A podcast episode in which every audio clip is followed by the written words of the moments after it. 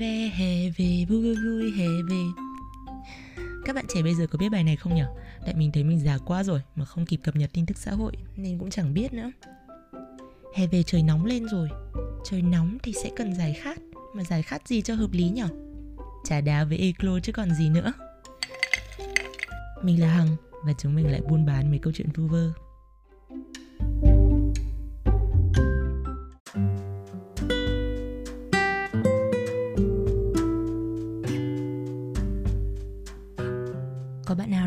Khăn trong việc thuyết phục bố mẹ để đi du học không?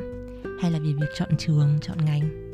Hay thậm chí chỉ là những chuyện đơn giản như là chơi với bạn nào, đi chơi ở đâu thôi? Hỏi các bạn những câu này là mình lại nhớ đến cô em gái mình. Chả là nàng này ngày xưa có một công cuộc tạo dựng niềm tin cho bố mẹ rất gian truân. Chứ mình thì sẵn có bản mặt con ngoan trò giỏi rồi, nên đây không phải là vấn đề của mình. Nói chuyện này là mình lại nhớ hồi cấp 2 Thỉnh thoảng bạn bè nó cứ nhờ mình gọi điện cho bố mẹ để xin phép cho chúng nó đi chơi Ngày xưa mình cũng chẳng phải là cán bộ lớp hay gì. Thực ra các bạn cứ gọi là sư phụ hay đại ca, Vì mình học võ thôi, Chứ chẳng hổ báo gì đâu. Nên thật sự mình cũng không hiểu các bạn có niềm tin ở đâu Mà lại nhớ đến mình. Nhưng mà công nhận, Mình chưa có kỷ niệm nào là bố mẹ các bạn từ chối mình cả, Nên cũng có tí hãnh diện để bây giờ khoe cho các bạn nghe. Nhân chủ đề thuyết phục gia đình, thì hôm nay ngồi trà đá, mình định tỉ tê cho các bạn một vài gợi ý nho nhỏ dắt túi. Để lúc nào cần thì lôi ra xài nha. Những gợi ý của mình thì chỉ về phần phương thức và cách làm thôi, chứ không chơi với nội dung nhé. Vì làm sao mà mình biết các bạn sẽ nói về vấn đề gì mà bàn nội dung được Mà mình cũng không biết bố mẹ các bạn sẽ khó khăn về vấn đề gì để mà khuyên Vì người thì bố mẹ cho đi chơi, nhuộm tóc, trang điểm thả phanh Nhưng mà chuyện học hành thì lại khó khăn và ngược lại nên thôi, về phần nội dung, các bạn tự chiến đấu nha.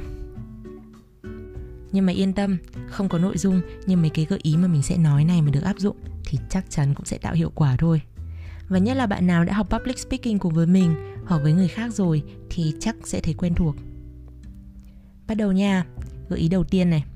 Phân tích người nghe. Trước khi bạn muốn thuyết phục được ai đó thì bạn phải biết người đó là ai, thích gì, muốn gì, ghét gì để mình có thể tìm cách nói chuyện dễ dàng và phù hợp hơn phải không? Mình chắc chắn có một vài bạn sẽ nói chuyện với bố theo một cách và mẹ theo một cách khác. Nhưng mà tất nhiên, bố mẹ thì các bạn đã quá quen rồi. Bao nhiêu năm được bố mẹ nuôi nấng, mình cũng biết bố mẹ thích gì, không thích gì rồi. Mà chính vì thế nên nhiều chủ đề chúng mình cũng biết luôn là bố mẹ có thích nghe hay không, hay cũng đoán được phản ứng của bố mẹ ngay phải không? Thế thì còn phải phân tích gì nữa? nhưng mà chính là cái việc mà chúng ta đã biết rõ phản ứng của bố mẹ mình trong một số tình huống rồi đó kiểu như nếu bây giờ mình nói mình muốn nhuộm tóc bố mẹ sẽ bảo mình đua đòi nhuộm làm gì hỏng tóc tốn tiền khi chúng ta đã biết bố mẹ sẽ nói ra những lý lẽ gì, sẽ phản ứng ra sao, thì tại sao không tìm hiểu và chuẩn bị trước những luận điểm để làm ăn lòng bố mẹ luôn, phải không? Ví như là nhuộm tóc sẽ làm hỏng tóc, thì các bạn có thể nói là, thực ra trước đây con cũng lo, nhưng con đã tìm hiểu kỹ rồi, có rất nhiều cách chăm sóc tóc để tóc không bị hỏng, nên bố mẹ đừng lo. Vậy là bố mẹ sẽ thấy à nó cũng đã nghĩ đến rồi đó, nó còn tìm hiểu trước nữa, chứ không phải con mình bồng bột đưa ra quyết định mà không suy nghĩ trước sau vậy là việc bạn phân tích người nghe trong mùa kép sẽ giúp cho bạn có thể chuẩn bị bài nói trong mùa kép của mình một cách tốt hơn và hiệu quả hơn tìm được những lý lẽ phù hợp hơn với sở thích quan niệm và suy nghĩ của bố mẹ và thế là bằng một cách nào đó gợi ý này cũng giúp cho các bạn chuẩn bị phần nội dung rồi đấy Gợi ý thứ hai là cải thiện về non-verbal communication hay dịch theo kiểu của mình là cải thiện về phần hình và phần tiếng. Hình là cách bạn ăn mặc, cử chỉ, gương mặt, vân vân và tiếng là giọng nói, tốc độ nói, ngữ điệu, âm vực, vân vân. Sao nói chuyện với bố mẹ mà lại phải để ý kỹ vậy? Người nhà với nhau cả mà. Chỉ đơn giản là khi bạn muốn thuyết phục bố mẹ một điều gì thì điều đó chắc chắn là phải quan trọng với bạn theo một cách nào đó phải không?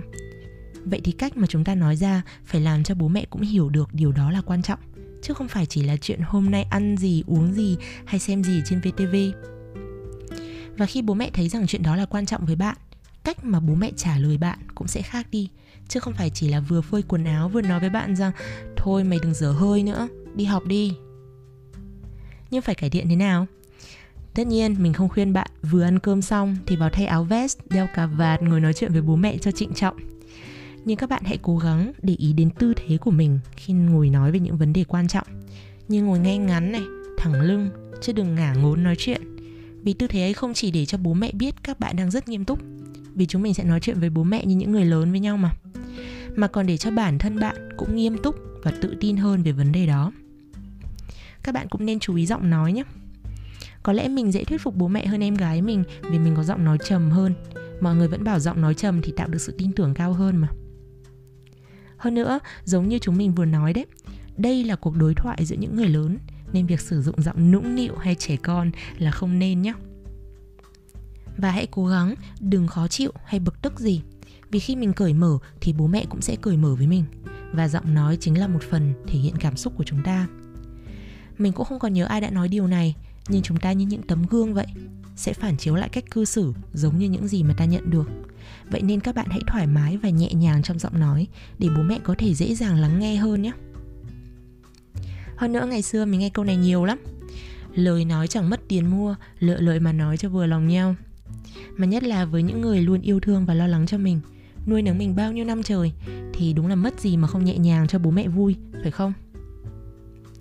Gợi ý cuối cùng của mình có tên là đây không phải là một trận đấu, vì sẽ không có người thắng kẻ thua. Nếu bạn không thuyết phục được bố mẹ, không có nghĩa là bạn thua, nên bạn đừng vội tức giận hay buồn bã đây chỉ đơn giản là một cuộc đối thoại trao đổi giữa bạn và bố mẹ thôi. Vì có lẽ rằng bố mẹ sẽ nói những điều mà bạn chưa từng nghĩ tới, và vì thế có thể là những thông tin hữu ích cho bạn. Hay đó là điều mà bạn cần phải tìm hiểu kỹ hơn một chút để có thể làm bố mẹ an tâm hơn.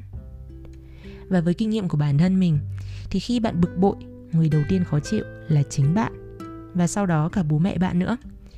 Lại quay trở lại với câu chuyện tấm gương mà mình vừa nói đấy thậm chí bố mẹ sẽ bị ấn tượng xấu với câu chuyện mà bạn đã đề cập.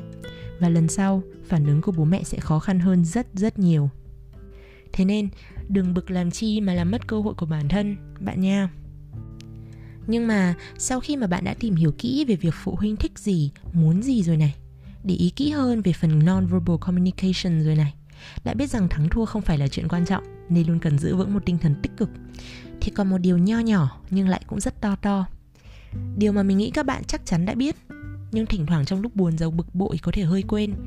Ấy là bố mẹ luôn yêu các bạn và luôn muốn điều tốt nhất cho các bạn. Đối với bản thân mình thì tình yêu gia đình là to lớn nhất rồi, giống như mình đã kể trong tập podcast về đam mê đó, trong concept thứ hai cơ mà. Thế nên nếu các bạn đồng ý với mình thì chỉ cần nhớ như vậy thôi và hãy cố gắng tìm hiểu thật kỹ và làm những điều tốt nhất cho chính bản thân mình thì đó sẽ là cách tốt nhất để thuyết phục bố mẹ bạn. Để có được lòng tin của bố mẹ và những quyết định của bản thân không phải là chuyện sớm chiều. Thế nên bạn đừng vội vàng, cứ thay đổi từng chút một để cho bố mẹ cũng có thể dần dần cảm nhận rằng bạn đã lớn khôn. Vậy lần sau, nếu có cơ hội, hãy nghe lại tập này một lần nữa và thử áp dụng những gợi ý của mình xem sao nha. Nếu bạn cảm thấy gợi ý này có ích muốn kể cho mình nghe cách mà các bạn đã áp dụng và kết quả của nó. Hoặc nếu bạn có những chia sẻ từ kinh nghiệm của bản thân, hoặc nếu các bạn nghe xong mà tự nhiên muốn học public speaking, thì nhắn cho mình một cái tin trên facebook của Aclo nhé. Và hẹn bạn vào cuối tuần sau. Mình là hằng và chúng mình sẽ lại rông dài bên cốc trà đá cùng Eclo.